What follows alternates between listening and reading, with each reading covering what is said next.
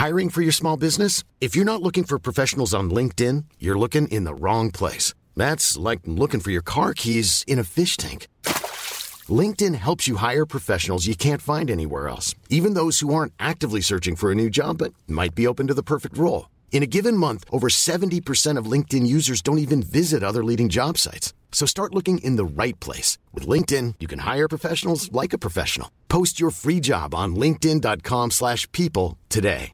Planning for your next trip? Elevate your travel style with Quince. Quince has all the jet-setting essentials you'll want for your next getaway, like European linen, premium luggage options, buttery soft Italian leather bags, and so much more. And is all priced at 50 to 80% less than similar brands. Plus, Quince only works with factories that use safe and ethical manufacturing practices. Pack your bags with high-quality essentials you'll be wearing for vacations to come with Quince. Go to quince.com/pack for free shipping and 365-day returns. Wow. Nice. Yeah.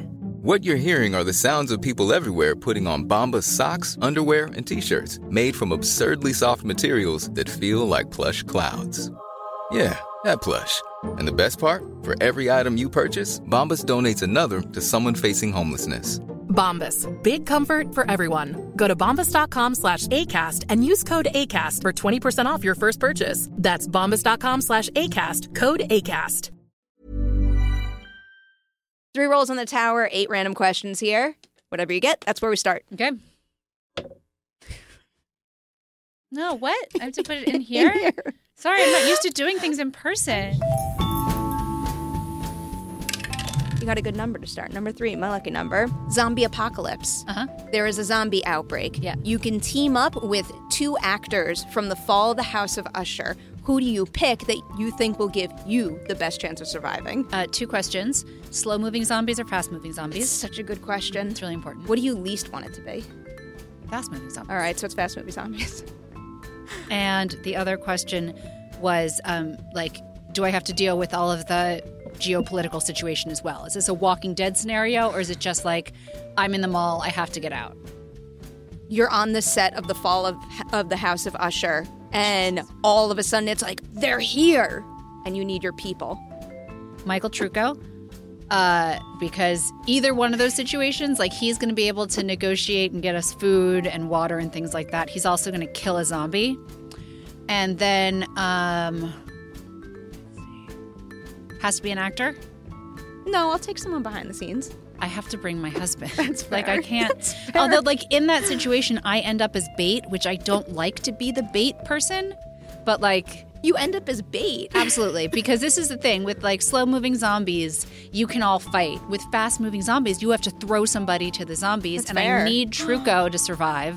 And Mike is such a fighter. Like the first person thrown to the zombies is me. So okay, sidebar, I would take Ruth Codd as bait. Oh no, Ruth.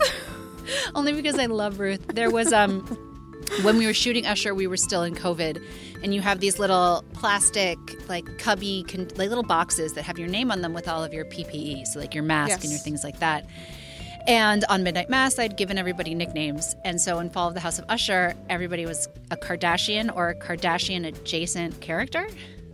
And um, I made Ruth be Jordyn Woods. And she hated that more than anything. and so she kept switching my name tag because I was Courtney. And I made me Jordyn Woods. And then once she put a full size Jordyn Woods cutout into my trailer to prove that I was Jordyn Woods, and I was like, that's ridiculous. Anyway, so Ruth gets fed to the zombies. So on, I have follow up questions now. So on the set of Usher, it was uh, Kardashians or Kardashian Yes. adjacent. Did you have a different theme for past sets? Um, so Midnight Mass, because that was the only one with the boxes, was Oh, just makes regular nicknames. Like I think um, Sam was Butts, Rahul was Nonce. Um, who else had a great one? Oh, um, Michael Trucco was Sexy Flanders.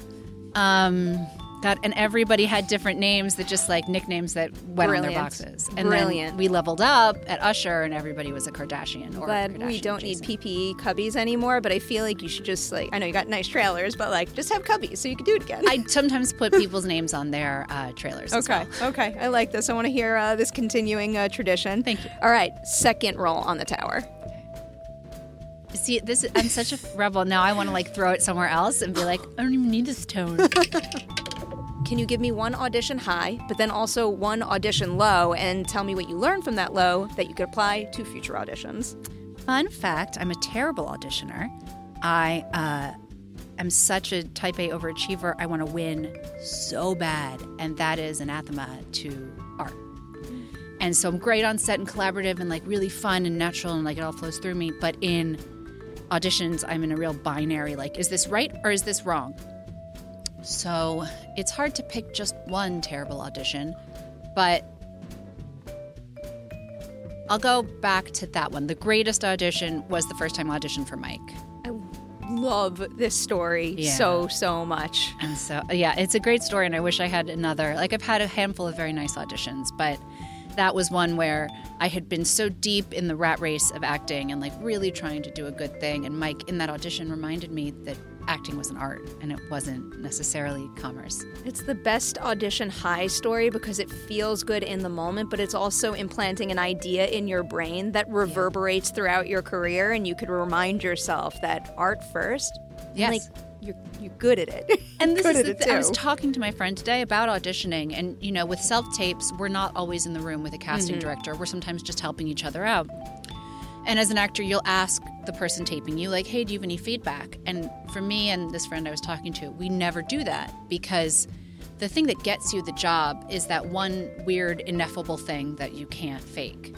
And so if I say to you, "Do you know you always pull on your ear whenever you are lying?"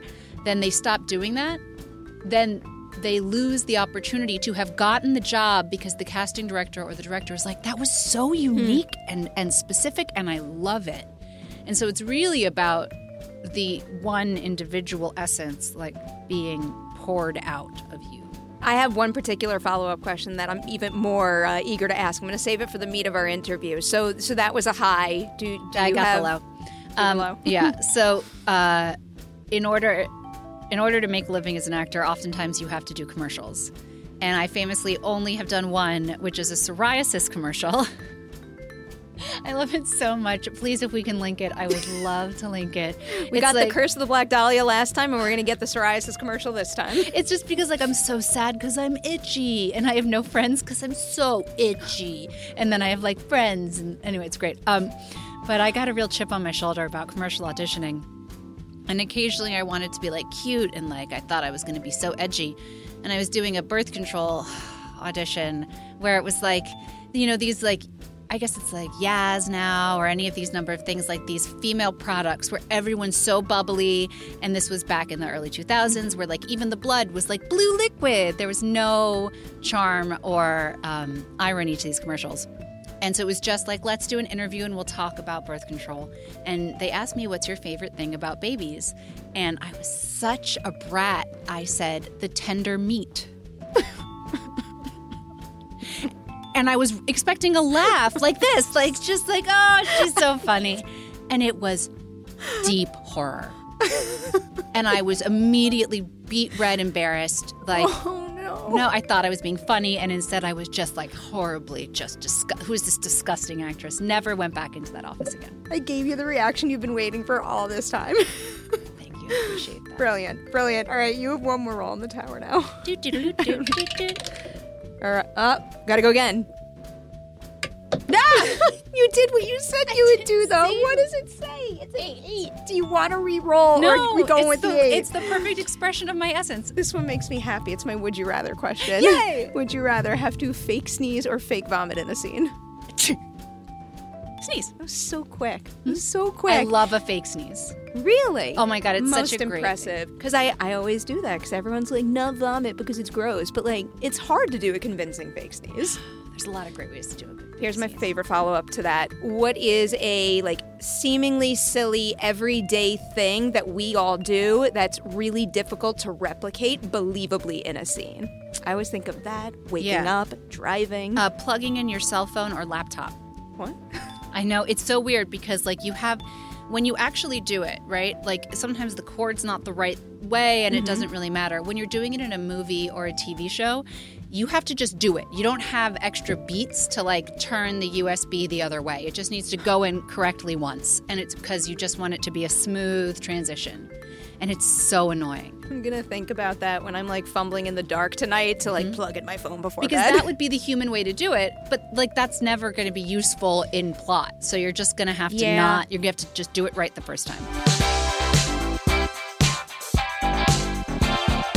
What's up, everyone? Welcome back for a brand new edition of Collider Ladies Night. Said this before, and I'll say it again right now with a favorite, Kate Siegel. It's I'm so lady happy. night. Or- I'm so happy right now. Me too. I mean, it took us years to sit down across from each other, just one on one in person. First question I had for you this time around of all of the earliest projects you did, which one would you say was most influential in terms of teaching you about the stories you most wanted to tell and the types of on-set environments you most wanted to work in? Um, I did a play very early on called The Heidi Chronicles, which is this amazing feminist uh, story about a difficult woman and just like her journey through her life. And before that, I was super into my my like Sigourney Weaver era where I wanted to be in Aliens or I wanted to be Angelina Jolie in Tomb Raider. And I really just wanted to be an action hero which is hilarious because I'm very clumsy. And the act of doing my own like being that would be it would be ridiculous. And that that play introduced me to both complicated characters and she has a four-page monologue Ooh. on stage just standing there and I was like I love monologues. And this is before I even met Mike Flanagan. Perfect. So it's like the dream come true. Just do monologues. I feel like you need to do an action movie now. I would love because I feel I feel like movie. once you train, especially train with the pros that this Oh, yeah. industry has, you probably I'd work at very it. hard and You I'd do the work- best I could. You work really hard. I'll just bring back the other follow up question so I don't forget this. But I remember, at, at least this is what I'm taking from the way you talk about your craft. That Yeah. like you're very detail oriented and Mm-hmm. perfectionist like me. How do you quiet your mind on set? Is there anything, any like technique you use to kind of force yourself to make it all melt away and lose yourself in a scene? So anything that puts me more in my head separates me from the moment to moment reality of acting. So any kind of meditation or things like that puts me more mm-hmm. into my head. And so the things I like to do are kind of twofold. One is that part of my brain that's always kind of like fumbling with the Rubik's cube of the scene, I think is beneficial. I I love her. I used to hate her, but now I love her. And so what I'll do is I'll give her something arbitrary to think about.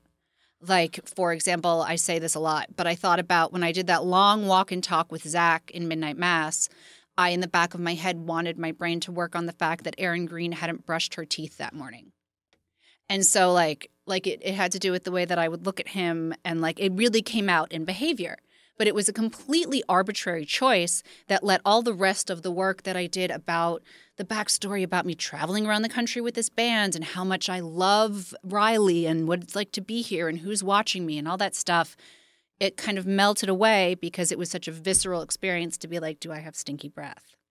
And I would do that. I find those choices really help me. So, for example, with Camille, Camille, um, the arbitrary choice that we went with is that Camille is sober. She's sober up until the moment she takes that edible with her brother. Huh. She relapses, and then every choice she makes after then ends up with her death. And so when I was like at family dinner, you'll see me. I don't even know if this made it into the cut, but while I wasn't focusing on like my father, my brother, my sister, the death, and this, and Mad- Madeline, and all this stuff, I was just moving the wine towards me and away from me because I didn't want my family to know I was sober because they would think I was weak.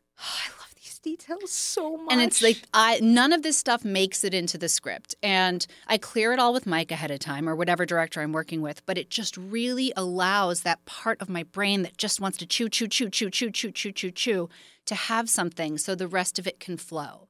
What a cool way to approach that. What a cool way to approach that, but also not deem the way that your brain works as wrong. 'Cause I, I have that where I'm constantly like thinking and obsessing and usually people are like like meditate, stop doing that. Sure. But works, Or- for, works for some, not for others. Yeah, and also like look what your incredible brain has brought to you. like, my my brain has come up with all of these wild, dicey questions, and I'm grateful for it. why, why not give it something to chew on? Oh, It's really you- cool. You and the team have given me so much to chew on. Before I get there, I had a couple of other uh, broader questions I wanted to ask you.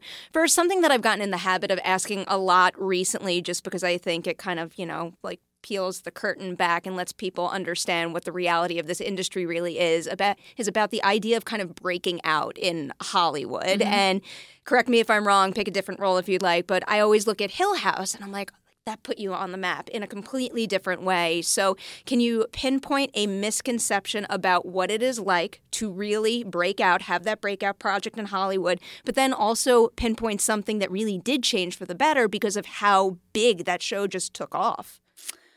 Oh, yeah. This isn't going to be a satisfying answer for you.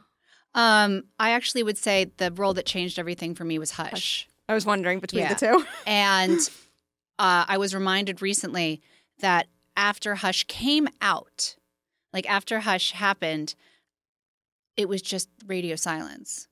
Like Hush was was huge and everyone loved it on Netflix, but like I couldn't get a manager. Like I couldn't get auditions. Like I was, it wasn't, and it was this shocking realization. There's this wonderful Mark Duplass uh, little snippet about the Calvary. You watched it. Everyone who's watching this watched this, and it was one of those moments where I and and people have hence and the same thing. Like, listen, for all that it's for all the times that I auditioned and all of the respect and pride I have in my work, I was married to the showrunner of The Haunting of Hill House.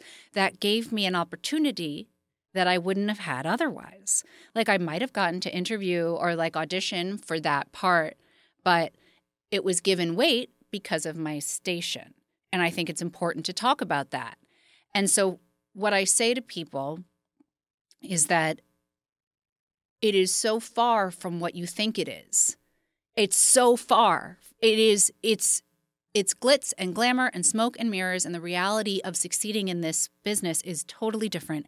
And the only way I was able to do it and the only way I am able to do it to this day is to make movies with my friends. I had to write my own stuff. I have to work with my friends. My friends give me jobs. I give them jobs in return. I make new friends. I work with those friends. And like sometimes my newer friends are more famous or they are more successful because we connect because we're a fan of each other's work and then we want to work together. But my route, because like I'm not a great auditioner, my route has always been I meet someone, we want to work together, and then I do a lot because I love to do a lot of the dragging the elephant up the mountain. So right now I'm starting to produce little indies mm-hmm. and I'm going, "Oh man, you know who I love? I love David Dastmalchian. I wonder if he would do this with me." And stuff like that. And so I've never had success in what I imagine to be like the your tip I can't even think of a person who you think of as just like auditions books, auditions books. If you really do even the most basic scratching below the surface, a lot of creators like to work with the same actors mm-hmm. and those actors maybe have one other major fan and sometimes they go do that and they go do little jobs here and there. But like this idea that you should just keep sending in self tapes and, you know, praying to the, your higher power. I'm like, make movies. Mm-hmm. You've got a camera. Like, just keep doing it. You'll start meeting people. You'll be more satisfied. You'll your craft will improve, and you might develop a different relationship with what you think success is. Mm. Oh, I love that so much. And you know I'm I'm obsessed with the idea of the Flana family and creating a group of like-minded talented people who are kind and supportive of one another and bringing more people Yeah. into the family along the way. I'll I'll go there next. And I know there's going to be many examples But there's to- also sorry to interrupt. Oh, go for it. No, go for it. It's that, and now at this point, because uh, I've worked with my friends and my family, a lot more of those offers are coming in. Right, this is Mm. also important. And people have started to ask if I want to do this or if I want to go play with another group of friends and do that kind of thing. And a really amazing thing starts to happen. I'm allowing myself to be picky because I'm like, listen, I have a great core group and there's al- it's always a lot of fun. We love what we're doing. I'm allowed to stay with my family. My husband and I move our family with that. So for me to go do the time traveler's wife mm. or from, it has to be an incredible opportunity with incredible people, which is something that the possibility of working with Steven Moffat on the time traveler's wife would have put me into a hot sweat of desire 10 years ago and I would have just blown it because I would have wanted it too bad. But now with the recontextualizing of my priorities, those opportunities come and it feels easier. It feels less desperate, it feels less painful and the work I want to do comes to me more because I feel more in control of myself. So many follow up questions. The one I was thinking about before, and I'll preface this by saying you could probably name a million names to answer this question at this point. Can you tell me about a recent new addition to the Flana family and the moment that made you think, like, yes, this person is perfect to be with us, and I'm excited to work with them? Matthew Lillard. That's the right answer for me as a scream Just- obsessed person. What a human being. What a per he we he's in Life of Chuck. I'm not going to give any spoilers on it, but um, we were all in Alabama and it was it happened to be a particular day where there was a huge amount of Flanafam around. People who went all the way back to Hill House. And we were all hanging out at the hotel where we lived in where we sh- when we shot Hush, me and Sam Sloyan. And we knew Lillard was in town because he was working next week and he walked uh, into the bar where Sam and I were sitting and I and Sam was like, "Is that Matthew Lillard?" And I was like, "I think that's Matthew Lillard." And I was like, "What do we do?" And she's like, "Say something." And I was like, "I can't say something. Say something." So I go, "Matthew Lillard," and he looks at me like ready to sign an autograph or something like that. And just I go, "I'm Kate Flanagan. I'm Mike's wife." and he was so from that moment he was like, "Oh my god, hi!" And we invited him to dinner, and it was like he'd been there all along. Joyful, kind, talented beyond belief. I mean, elevates every room he's in. Like it felt like he had been part of our family the whole time. We just didn't know. Oh, I love that so much. I've I'm Scream is one of my favorite movies of all time. I'm obviously obsessed with that cast. I went to MegaCon recently, and I've never really experienced the fan con vibe. I've only done San Diego and New York, which is a little more marketing, fan forward, but more marketing. Watching him and the cast of Scream work the panel room and how just like giving they are to those crowds and watching them do those autographs and and like the signings all day and how they make that person at the front of that line feel like the only person in the room it's not easy to do that all day and they do it and they give so much of themselves to everyone and as someone who's part of that fandom Yeah. my god my heart is full watching that Yeah. so nice And this is So where we put like the little ding horror people are the best. It's but it's true. It really is true. I've thought about that since the day that I lean towards this uh, genre more than any other, and I always say that the people who come up with like the sickest shit on screen are usually like the kindest, warmest teddy bears out there. That's true. All right, I want to ask a couple more big, broad questions. First one of this is a big one. Of all the actors you've worked with, can you give me an example of one person who has a process that is similar to your own, where the second you met and started working together, you're like, we get each other, we know what we're doing. But then I want the opposite someone who came to the table with a different approach to the work and it challenged you to adapt and try something new and for the better. All right. The one who is very different from me is Zach Gilford. Love Zach. We worked um, like in a bubble for the first two weeks of Midnight Mass. It was all of our stuff together. And he is the most low key, blue collar actor you will ever meet. He, it's like I was ready with my like very like depth of backstory, ready to talk to him about what our relationship was like in eighth grade. And he was just looking at me like I was this strange, delightful alien that had landed into a green room with him. And he was like, I don't know, I memorize my lines and I come to set. Which, after working with him, it's slightly different. There definitely is artistic merit and talent there. It's not as easy as he makes it seem, but that's his process. His process is just, I don't know, it's not a big deal. We do it and then we go home. And it was great. It was so helpful. It was so easy. It was so smooth. And he was so respectful of my process as well. If I wanted to tell him a bunch of random stuff, he would listen to it. And, but he wasn't about to like change who he was or what he was doing for what I was doing. And it was a really great way to both accept the way I do it and to mm-hmm. see how it's done a different way. It was really, it was eye like opening. An ideal kind of collaboration right there. Yes. And of course, my dream, my buddy, partner, everyday bruv is Rahul Kohli. The two of us are just freaking nuts for each other. um, people are like, it's so great to see you guys in a scene together in Usher. And I was like, it was actually the worst because Rahul and I just wanted to hang out and we couldn't. We had work to do. And so like we had to like do uh, shoot a whole scene when we just wanted to mess around on set all day. But we really, we both take it very seriously. We both love the weird physicalities, like him with all his tattoos, me with with my wig, and just like we love that kind of outside in. We love trying to figure out how uh, to say a sentence like a human being might say it, and like bounce ideas off each other. And at the end of the day, we love laughing at the whole idea. You two are something. I love that scene so, so much. We're going to get to that. Hiring for your small business? If you're not looking for professionals on LinkedIn, you're looking in the wrong place. That's like looking for your car keys in a fish tank. LinkedIn helps you hire professionals you can't find anywhere else, even those who aren't actively searching for a new job but might be open to the perfect role. In a given month, over 70% of LinkedIn users don't even visit other leading job sites. So start looking in the right place. With LinkedIn, you can hire professionals like a professional. Post your free job on linkedin.com slash people today. Hey, it's Paige DeSorbo from Giggly Squad. High quality fashion without the price tag. Say hello to Quince. I'm snagging high-end essentials like cozy cashmere sweaters, sleek leather jackets, fine jewelry, and so much more. With Quince being 50 to 80% less than similar brands. And they partner with factories that prioritize safe, ethical, and responsible manufacturing. I love that. Luxury quality within reach. Go to quince.com slash style to get free shipping and 365-day returns on your next order. quince.com slash style. One more question before I go full force into the fall of the House of Okay. Usher. It was something you had brought up uh, last time.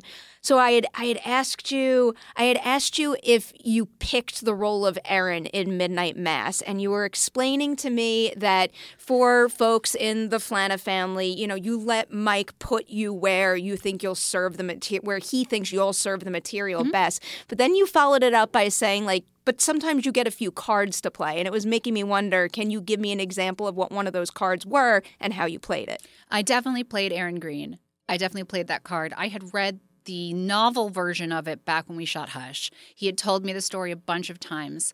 Um, there are a handful of cards that I tried to play that I didn't get. For example, Rose the Hat, I really wanted to play. I was pregnant, and also I was like a million degrees not famous enough for that part when it became a studio movie. And I thought it landed in the right hands with Rebecca Ferguson. It did, but I could still see you doing it It would have been well. fun, but I don't like. She was just so delightful Yeah. that I can't be mad about that.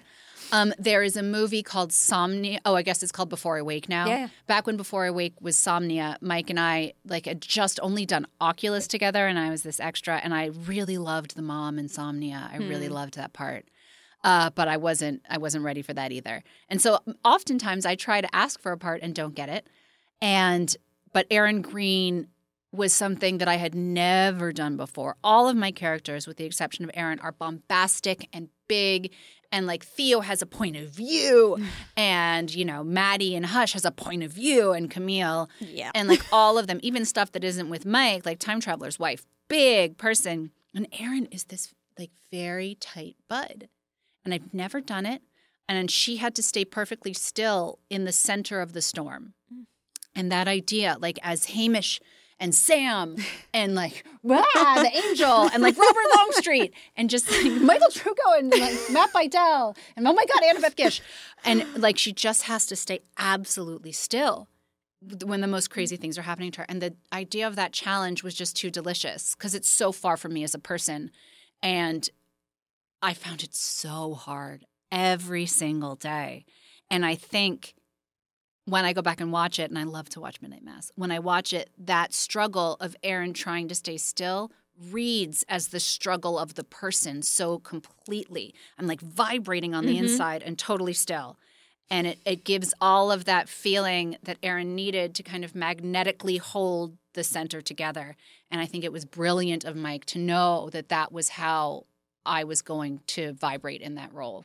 Makes me happy that you watch and appreciate your work. I, I just hear, like, I understand to, to each their own, everyone's different, but it, it makes me a little sad when someone tells me I can't watch myself on screen when, like, I could see how incredible something is and I want them to feel what I feel when they watch their own work. Yeah, I think you need to wait. Like I need to wait a little bit. Like I wait six months to a year, but then I think of it as like game day tapes. When I'm preparing for another role, I'm like, what did I see? When did I see the stitches? When did I see? Like when did I flinch? Just stuff like that. To build off how you were just talking about Erin, this can kind of lead us into Fall of the House of Usher in terms of her being something different for you. What was it about the role of Camille that made you think this is the next best role for me to take as an actor who's continuing to evolve my craft? Um, Camille was handed to me as a fully created thing, right? All of those uh, siblings were written for specific people. And Camille was specifically written for me. And it was just like a delicious gift. I don't even think it was like a stepping stone. For me, it was just a feast. I was like Trevor and Mike and Michael Fimognari, the director, they were basically like, take off the reins, go. Go, run, little pony, run. And I was like, run? And they were like, run. And I was like, what about a wig? And they were like, a wig. And I was like, what about this weird dress? And she wears a turtleneck underneath it. And then she's wearing these weird shoes. What if she ties her pants? And they're all like, sure, wig is it. Iconic fashion. Usually that's not the first thing about a show or movie that jumps out at me, but my God, that look is just seared in my brain and so many people's brains now. It is perfect. We love, oh, Camille's look. Perfect. Oh, I love it. I miss her. Where, what would you say is the biggest difference between how you pictured her when they first handed you the role and what she wound up looking like in the finished product after you got the opportunity to collaborate with a costume designer and all that good stuff? I mean, the only thing I wanted that I didn't get just because it was difficult because we were block shooting, which means we shoot in a location. Mm. And so it could be like seven different times in one day, everything that happens in dad's office. I wanted those like claws. I wanted long, like glitzed out, like with every, it's as if she has nails for every outfit, just claws. It was really, I really wanted that. And I wanted that to be a part of it. Mm-hmm. And we just, did, we couldn't make it work. Understandable. But Terry and I, Terry Anderson, who did the wardrobe, we worked very mm. closely with every single one of Camille's looks. A lot of her stuff was pulled from my own closet, and but we got almost everything we wanted. Oh, so that's why No Camille looks were part of the auction that just happened. Yeah, because that's my clothes, B. I love that so much. Yeah. I am the proud owner of Perry's credit cards. Oh, The second I saw the the cause that all of that was going to, I'm like, you know what? Like I'm committing to something and Yeah. what better thing to pick than someone with the same Yeah, name that's as me. So Great that that was done. That's something that happened. All right, here's the interrogation part of our interview because I am obsessed with backstory. I know you like Oh to my God, do so your your prep work, so I have a feeling you're going to have an answer to Yeah. a lot of these questions here. I have so much backstory for Camille because I had to sit around for six months. Don't tell me that I'm going to keep you here all day. yeah, I'll tell you everything. Even after we're done, I can give you like I know her from when she was born until when she died. I'm so excited Okay. right now. Okay, I'm I'll start I'll start broad so you could start with whatever you want, but I'm most curious to hear about some of her core memories. So what is Uh-huh. something you came up with that we don't necessarily see or Mm-hmm. hear about on screen, but we can feel informing your performance throughout the show? Yes. So so I believe that Camille and her family were Roma. And Bruce, uh, sorry, and, and Roderick Usher came across them one time near Spain and slept with my mom. And I grew up in that way. I was a little bit of like a con ki- con artist kid and doing all of that. And then I found out when I was 18 that my dad was Roderick Usher and he asked me to come be with him. And I went to my mother and my mother said, "When I was young, 18 years ago, I slept with the devil." If you are going to this man, I'm telling you, I was like crazy. I've gone I full love out this. there. You told me about the uh, Erin's plumber last time, so I expected all of this Yes. right now. So I was like, if my mom said to me, if you go live with that man, you are making the choice to go be with the devil, and I wash my hands of you, and what will happen to you? And I I was enticed by the money. I was just like this wild kid, so I left, and that's sort of why when the monkey is about to rip my face off, I get it because I was like, this was inevitable. Oh my god, my head is exploding. So the line uh Fuck it, I got I mine." got mine. Yeah, Was that always what was scripted, or did you ever? And what was it like figuring out like the pitch perfect way to deliver a line like I that? I knew it from the second I got the script how it went. Because it was there's this thing that So happens, good. there's this beautiful structure to that scene, which is like um, you get this slow, slow, slow, slow creeping up, slow creeping up, slow creeping up, slow creeping up, and a denouement that bottoms out at fuck it, I got mine. And then boom, she gets her mm-hmm. face ripped off by a monkey. And it's such a weird structure. And so you ha- that fuck it, I got mine has to be absolutely angelic almost. Like true acceptance Yeah. and a true understanding that she got the information she needed about her sister and that her sister was messing with those chimps and she was right and it was it. But this has to happen and there's no other way. And so it's acceptance, which is the plie, which lets you, the audience, envision how horrific that death must have been. One of my favorite things in any of these interviews is when I hear an actor explain their approach like that, and I'm sitting here thinking, "That's how I interpreted. That's what I felt. I get it. That's right." Oh wow, that Yeah. scene is something else. I love how many of my backstory questions you just answered too. Here's here's one more specific thing, and I think uh, what what was it that Carla says? Oh, uh, she pinpoints why Camille and Vic don't like each other as them being so alike, and Camille hates Vic because she's better at hiding it. Is that the gist of it, or did you come up with any you know life moments where the two of them fought and that began a rift? Um,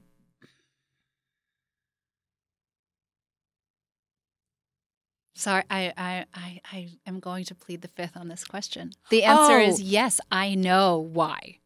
Oh. I know Oh. exactly why, Okay. and I'm not going to share. That's fine. That's fine. I respect that. I respect that. And I also like when when shows have me thinking about this stuff and Yeah. it makes the show live on in my brain. And I'll tell you that Carla is 99.9% right. Okay. That's 100% almost that. it. What was it like working with Carla in that scene? In Brit- she has so many great moments in this show, but because of the physicality and those demands in that moment, that's probably one of my favorite performance beats of hers. Absolutely. I was so blown away by her um, focused professionalism doing that wire work Mm-hmm. and that uh, chimp behavior. We worked with a movement coach. And Terry he- Notary. Terry Notary. I think he's like one of the greatest. the greatest. I mean, famous for doing Yeah. chimps. So he was there working with Carla and having her, watching her hold in one hand all of the physical demands of that performance and hold in the other hands all the emotional demands of that performance.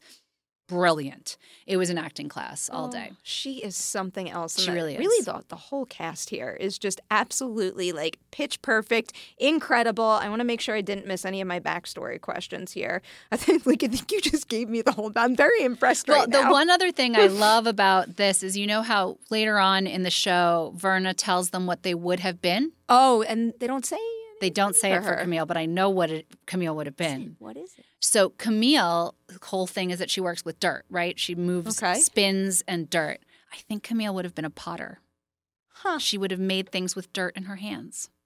I could see that. And so that whole thing, but she couldn't, once she kind of distanced herself from her family, her family of birth, she couldn't get dirty anymore. She couldn't get intimate anymore. Everything went internal. And so that like desire to work with dirt came out this way. And it was like, it's very sad. You just brought up intimacy, so I guess I'll I'll go there next. Did you ever come up with any experiences or life moments that made her not want to choose, I guess, a traditional partner, let's say, Well, and pursue that kind of relationship? I feel that we're both very lucky because today Mike put on Tumblr Camille's whole thing. So I'm allowed to say it now. okay. very early on, very early on. Like the day I heard that I had sex with my two assistants, I went, that's, you have to answer that question. Why and how, mm-hmm. right? Because we're not going to, I know I'm not going to have a sex scene, but I need to know specifically what happens. And I was like, and this is a real, like, this is like a glue minefield because if you want to talk to other actors about kink or like how you have sex off camera, like there's a lot of steps there. Like you want an intimacy coordinator, you want a third party, you want to make sure you're not t- triggering anybody.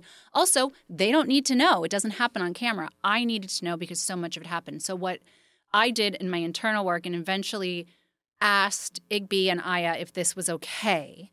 If this me imagining this was okay, and it's weird because everything's weird. Um, anyway, I came up with puppy play. It's a very specific kink where you pretend that your partner is a dog, is a puppy dog. You play fetch and roll over and play dead and you scratch behind their ears. It's very subservient. And in Camille's house, if you look, It's cage. cages, leashes, masks, Yeah. all of that, dog toys. And I said, and Mike was like, "That's ridiculous. We're not doing it." And I was like, "Listen, hear me out. Hear me out." And this was very important to me because I don't think kink is just a random thing that happens to a character. I think kink is a hugely important part of everybody's life. And that kink is very revealing. And to play generically kinky would be a disservice hmm. because generically kinky would be the same thing as playing like generically German. You need to know where you're from. You need to know what kind of German. Like this. So I was like, this specific kink that Camille's into has to do with intimacy because Camille cannot deal with the idea of being intimate with an equal. She can't deal with being responsible for somebody else's feelings, for them having anything other than complete and utter adoration. It's why, like, people love babies. Everybody loves a baby because like you just adore them and they adore you. There is no human really there who might have opinions and needs and things like that. And so Camille wanted to be at the bottom of a puppy pile. She just wanted this young complete adoration. And she wanted to take care of them. Absolutely she did. And she like she paid off tina's student debt. Like she wanted to pet them and brush them and hold them and have it be like weird and sexual and things like that. But she could not allow them to be human with her. She couldn't have intimacy the way other people can. Oh my. There's I love that you think all of this through. I say this all the time. And again, I'll repeat, everybody's approach is different. What works for you is what works for you. But I am a big believer that when you think things through to that extent, you can feel it in the finished product, Yeah. even if it's not the focus of a scene. It's never. And like, listen, as an actor, none of that ever comes up in mm. scene work. And it's just something I do because it's fun for me. Again, it's the Rubik's Cube. And I'm just sitting there, like in the three hours you sit in your trailer between setups. And I could play Candy Crush on my phone. And sometimes I do. And sometimes I think of random shit that happened in Camille's life. And it's just a way of distracting my brain to eat the stage fright. What do you think Camille does when she turns off? Like when no one is in the room, when she doesn't have to like put put on that kind of like armor and strength. Yeah. What do you think she does? She watches fun? Bill-T videos. She loves She does watch Bill-T videos. That's another one. You should watch the progression of that, where she gets interested in him and that first that she sees him right at the beginning and she's watching his video and she's like, that's disgusting. And then she's watching his video and she likes it. And then she's wearing a full Bill-T sweatsuit She is wearing it. Yeah. and trying to do it. She and she's not in love with him. Like Camille can't love people. She is not mm. capable of loving a human being. But she was a, she really just like that whole thing was so weird and positive and so different from her life and just like so much fun to stare at. Let's go to a surprise on set. So you've worked with a lot of these actors before, and I mm-hmm. know you know they're all great, but can you give me an example of someone who did something on the Fall the House of Usher set that made you go, I know you are super talented, but I never realized you were capable of doing that? Henry Thomas mm, in this part cracked me up so hard. I remember Mike coming back the first day he shot Froderick, and he was like, You have no idea. This is brilliant. I think it was when he said, We have the power of, uh, Pym has the power of six or seven lawyers. And it's just like, he was like, We couldn't get through taping the scene because it was so funny. And when we were all sitting there for family dinner, which we had to shoot twice, um, we, he does this thing with the, the paperwork and he goes, You want me to sign it? I'll sign it right now. And I was crying off camera. It was just so funny. I've never seen him do anything like this character. That character was not written necessarily the way the choices he brought in with the man bun and like, and that like goofy man to psychotic torturer is such a brilliant choice. That's a brilliant arc because he didn't have to do that. But that transition from like laughing stock to monster. Mwah, chef's so, kiss. So good. I don't know if you want to talk about shooting that scene twice, but one thing I was wondering when you get when you Mm-hmm. have to do something like that, is there anything that wound up changing in the scene for the better, where you got the experience of doing it once and then you were able to make a different decision for yourself to maybe enhance something that you had done before? I think what was so amazing was watching Bruce Greenwood go through it. So Because- good in this. Like I, I watched, I saw this on Twitter, and it's true. Every single shot you see of Roderick, except for him sitting across from Dupin, is an emergency reshoot. And so Bruce comes in with one, maybe one weekend to prep that whole role. And so Wow. all of these children are in awe of their father. And so it was very easy for me to be in awe of what Bruce was doing because it felt like he had lived with the role for six months. He was brilliant. He was professional. He was giving as a scene partner. He was flexible. He was inspiring. It was so for me, yeah, getting to do it again is great. But what was really great was what Bruce did, like Yeah. how he nailed it. perfect in this. Perfect, Perfect. in this. And the the Madeline Roderick sibling back and forth, that is like an expertly crafted dynamic. Yeah, they did Ugh. a great job. So, so perfect. I feel like this is like the million dollar question.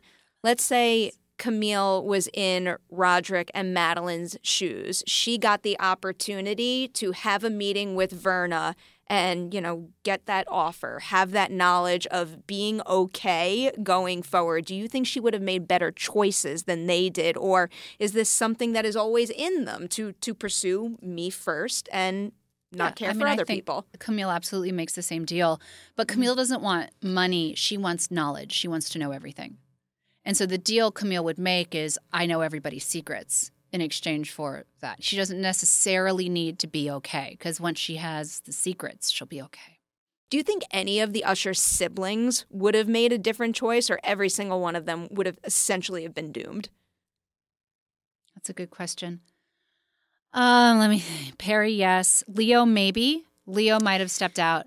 Uh, I would do it. Tammy would do it. Uh, Victorine would do it. And yeah, Froderick would absolutely do it. So yeah, I think ah. all of us, I think Leo, maybe not.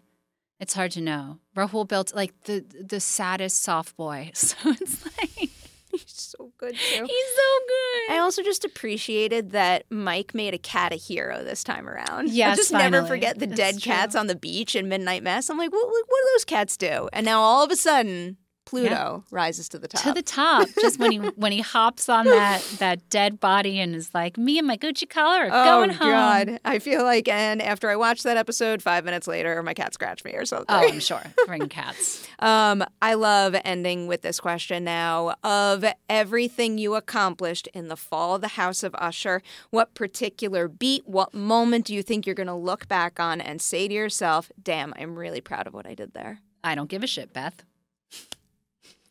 That moment, we we had so much fun. I had built that for six months. That whole monologue, just walking around Vancouver, everywhere, just mumbling that whole thing. Dopamine riddled little fuck puppets, and just like everything, just trying. And I was like, I I don't know how this is going to come out. I don't know. And I did it once or twice, and it was pretty good. Like it was fine. We were burning it through, and they had a lot of good coverage. And Fimi, uh, Michael Fimognari, our director, was like, he was like, "Ah, just just let go more, let go more, just really like go. And I was like, I don't really know what that means, but I was like, okay. And so what I thought was like, because there is a certain quality to Camille that is soapy and is cartoony, but I think that's her personality, not necessarily the um the acting style, if you get what I mean. Like she has her number one boss mug. Because there was this whole sidebar in my head. I was like, does Camille read Poe? Because if she does, would she know that Le Bon, the security guard, and like that would maybe set her off for something because she would know. And I was like, so she can't have any understanding of Poe, but why does she call him Toby Dammit? And I was like, oh, she's a fan of The Office. And if she's a super fan of The Office, so much so that she needs someone named Toby to yell at, she's going to need a mug. And so I leaned into that side of Camille that like loves this weird shit. And so I was like, that is the Camille who needs to come out when she's angry. The Camille that she tries to hide, which is goofy, over the top, wants to wear a bizarre outfit and drink out of her number one boss mug. The mug kind of answers this question, but now because I want even more, can you give me an example? And I asked you this Yeah. for Midnight Mass too, and this is how we got to the plumber for like a teeny tiny detail some somewhere in this show Oh, that yeah. nobody else is going to know about, maybe they don't care about, but you cared enough to fill in that blank. And Yeah, there's so much. It's the number one boss mug That's because. I had to work backwards from Toby Dammit because again, this is great character work on the page. Uh, the she calls her assistants Toby and Tina, and that's not their names, and she always calls him Toby Dammit. So why would she do that? And I was that led me to could she know him? Mm-hmm. Huge fan of The Office, needs a number one boss mug. details. Details are so so important. All right. Now comes a time where I ask about obviously a future project that is the life of Chuck. I don't know what you're allowed to tell me, so just say no to anything I ask that you can't Mhm. talk about. Can you tell me who you're playing? No. Okay, I'll take that. Are you able to tell me anything about the format of the story? Is it going to be structured like the short story or is it going to maybe be more linear? No, like no as in you can't tell me. I can't tell you. okay, I'll take that. But I will tell you this: it's amazing. It's I would beautiful. believe that. I'd It believe is that. not a horror movie. Oh, okay. I, I, I would I would see that. I would see that based on the material, the source material. Here's one that maybe maybe you can answer. Okay. Wh- what is it about a Life of Chuck feature adaptation that feels right to do right now? Is there any particular theme that the story leans into that you think audiences kind of really need? Um, there's a moment in Chuck uh, after in the short story where there's a dance, and after the dance, the narrator, I believe, said that that's why God made the world. And I think people forget in this onslaught of the 24 hour news cycle, horrible things that are happening. And like, listen, I don't believe in an all knowing God with a long beard who made the world. I do believe in magic and I do believe in the universe in ways that I can't understand. And I do think it's important when we're dealing with these horrible humanitarian crises and the people at home who can't get medical care and what is happening with our banks and what is happening with billionaires and everything being eaten alive by greed that there are moments that you need to be able to look at in your day-to-day life and go that that is why God made the world. And that's going to make it bearable. And so I think Chuck will make life more bearable for people. Me need it more and more now. And that that dance scene, I can't wait to see that on screen. Oh, it's really just come to life before my eyes. I'll end with one other question, just because you brought up the idea of wanting to produce more. Mm-hmm. What is what is something about the past experiences that you've had that is influencing the types of projects you want to produce Yeah. and what you want to give to your companies, to your cast and crew as a producer? So I want to make weird feminist shit with my friends. Yes. And so, however Yes. that happens, like if my friends are like, I've never written before, but I wrote this movie, I'd be like, let me read it. Or if some someone I don't even know slides into my Twitter DMs and was like, "Hey, can we take a meeting? I have a weird feminist shit movie." I want to know that. I want to to reach down and pull other people up the ladder. I'm not necessarily at this point like interested in producing studio movies. I'm looking for indies and like maybe podcasts. Like let's start small and build more families. Let's build families. I don't think I could have heard a better answer to that question. Seriously, that's beautiful. Congratulations on this and everything you've accomplished. And thank you to you and the Flana family for continuing to gift us with these things to obsess over. I look forward to very many more in the future. Thank you so much for having me. This is a blast.